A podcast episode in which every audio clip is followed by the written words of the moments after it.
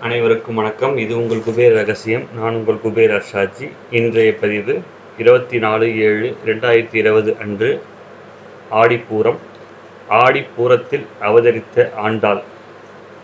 நம்முடைய ஆண்டாள் திருநாச்சியார் ஆடிப்புற நட்சத்திரத்திலிருந்து பெரியாழ்வார் தாம் அமைத்திருந்த நந்தவனத்தில் உள்ள ஒரு துளசி செடியின் அடிவாரத்தில் பூமி தேவியின் அம்சமாக தோன்றிய ஒரு பெண். அந்த குழந்தையை கண்டெடுத்தார். பெரியாழ்வார் கோதை என்று பெயரிட்டார். கோதை என்றால் தமிழில் பூமாலை என்று பொருள். இறைவனுக்கு பூமாலைகளை சுமந்து சுமந்து பழகிய பெரியாழ்வாரின் திருக்கரங்களிலே அவர் கண்டெடுத்த பெண் குழந்தையும் ஒரு பூமாலை தோன்றினாலாம். அதனால் கோதை என்று பெரியாழ்வார் பெயர் சூட்டினார். கோ என்றால் மங்களம் என்று பொருளுண்டு எனவே மங்களங்களை அறிப்பவள் கோதை. அவள் யார் யாருக்கெல்லாம் மங்களங்களை அருளினாள் என்று பார்ப்போம். அமங்கலமாய் கருதப்பட்ட ஆடி மாதத்தில் அவதரித்து திருவாடி என்று அதற்கு பெயரும் அளித்து ஆடி மாதத்துக்கு மங்களத்தை தந்தால் முப்பூரம் எனப்படும் பூரம் புரட்டாதி பூராடம் ஆகிய மூன்று நட்சத்திரங்களை அமங்கலமாக கருதப்பட்டு வந்த நிலையில் அவற்றுள் முதன்மையான பூர நட்சத்திரத்தில் அவதரித்து பூரம் பூராடம் புரட்டாதி ஆகிய நட்சத்திரங்களுக்கு மங்களத்தை தந்தால் மங்களாவாரம் என்று பெயர் பெற்றிருந்தாலும் செவ்வாய்க்கிழமை அமங்கலமாகவே கருதப்பட்டது. அந்த செவ்வாய்க்கிழமையில் அவதரித்து அதற்கும் மங்களம் தந்தால் தென்திசை என்பது அமங்கலமாக கருதப்பட்ட நிலையில் தென்திசையில் உள்ள ஸ்ரீவில்லிபுத்தூரில் அவதரித்து அதற்கும் மங்களம் தந்தால் இதை வேதாந்த தேசிகன் கோதாஸ்துதியில் மிக அழகாக பாடியுள்ளார். அரங்கன் தென்திசை நோக்கி பள்ளி கொள்வது இலங்கையிலுள்ள விபீஷனுக்கும் அருள் புரிவதற்காக மட்டுமில்லை. ஆண்டாள் அவதரித்த ஸ்ரீவில்லிபுத்தூருக்கும் அதே தென் திசையில் இருப்பதால் அந்த தென்னகத்து மரியாதை செலுத்தும் விதமாக ஸ்ரீவில்லிபுத்தூரை நோக்கி அரங்கன் சயனித்திருப்பதாக இந்த ஸ்லோகத்தில் தேசிகன் தெரிவிக்கிறார். இவ்வாறு தென்திசை செவ்வாய்க்கிழமை பூர நட்சத்திரம் ஆடி மாதம் என அனைத்துக்கும் மங்களத்தை அருள் பாடிதால் அவள் பெயர் கோதா. கோதா என்றால் பூமி தா என்றால் பிறந்தவள் பூமியை பிறந்து கொண்டு தோன்றியதால் கோதா என்று சொல்வதுண்டு. பெரியாழ்வாரின் பெருமையை உலகுக்கு உணர்த்துதல். பன்னிரு ஆழ்வார்களுள் மற்ற பதினோரு ஆழ்வார்களில் இல்லாத சிறப்பு பெரியாழ்வாருக்கு உண்டு. அதுதான் பெரியாழ்வாருடைய பொங்கும் பரிவு. எல்லா ஆழ்வார்களும் பெருமாளிடத்தில் பரிவிருந்தாலும் அது பொங்கும் பரிவாக விளங்கியது. பெரிய ஆழ்வாரிடத்தில்தான் மங்களாசாசனத்தில் மற்றுள்ள ஆழ்வார்கள் தங்கள் ஆர்வத் தளவுதான் அன்றி பொங்கும் பரிவாளி வில்லிபுத்தூர் பட்டபிரான் பெற்றான் பெரியாழ்வார் என்னும் பெயர் என்றார் மணவாள மாமுனிகள். மதுரையில் திருமாலே வந்து பெரியாழ்வாருக்கு தரிசனம் தந்தபோது பெரியாழ்வார் தனக்கென்று ஒரு பிரார்த்தனை இறைவன் முன்வைக்காமல் இப்படி வெளியே வந்து இறைவன் மீது யாருடைய கண் எச்சிலாவது பட்டுவிடுமோ என்று அஞ்சி பல்லாண்டு பல்லாண்டு பல்லாயிரத்தாண்டு பல கோடி நூறாயிரம் மல்லாண்ட தின்கொள்ள மணிவண்ணா உன் சேவடி செவ்வி திருக்காப்பு என்று இறைவனுக்கு பல்லாண்டு பாடினார்.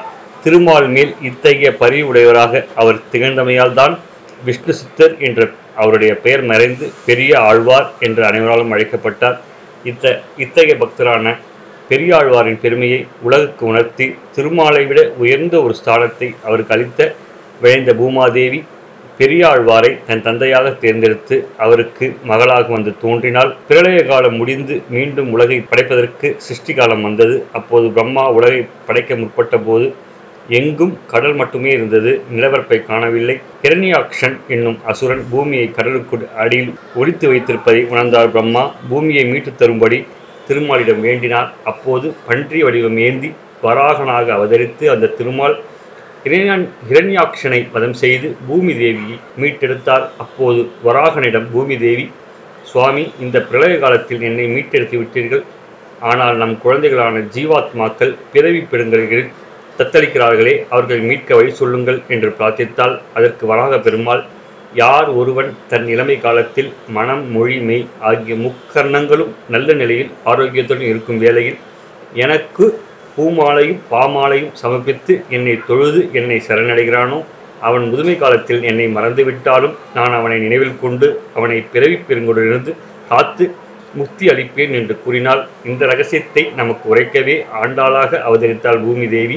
பூமாலையும் பாமாலையும் இறைவனை மகிழ்விக்கும் என்பதைத்தான் தன் செய்கையால் நிரூபித்து காட்டினால் பூமாலை இறைவனை மகிழ்ப்பதை உணர்த்தவே தன் கூந்தலில் சூடி கலைந்த மாலையை அவனுக்கு அர்ப்பணித்து அவனை மகிழ்வித்து சூடி கொடுத்த சுழற்கொடி என்று ஆண்டாள் பெயர் பெற்றால் அவ்வாறு பாமாலையும் இறைவனை மகிழ்விக்க என்பதை உணர்த்தவே திருப்பாவை மற்றும் நாச்சியார் திருமொழி ஆகிய பிரபந்தங்களை பாமாலையாக பாடி இறைவனுக்கு சமர்ப்பித்து பாடவல்ல நாச்சியார் என பெயர் பெற்றால் முப்பது பாசுரங்கள் கொண்ட திருப்பாவையில் கண்ணனை மணக்க வேண்டி கோபிகை மார்கழி மாதம் நோற்றதைப் போல ஸ்ரீவில்லிபுத்தூரை ஆயர்பாடியாக கருதி தன்னையே ஒரு கோபியாக கருதி தன் தோழிகளை எல்லாம் ஆய்ச்சிகளாக கருதி ஸ்ரீவில்லிபுத்தூர் வடபத்திர சாயியே கண்ணனாக கருதி அவன் கோவிலையே நந்தகோபால இல்லமாக கருதி திருமுக்குளத்தையே யமுனையாக கருதி மார்கழி மாதம் நோன்பு நோற்றால் ஆண்டாள் கண்ணனிடத்தில் தான் கொண்ட காதலை அவனிடம் தெரிவிக்க பொருட்டு நூற்றி நாற்பத்தி மூணு பாசனங்கள் அடங்கிய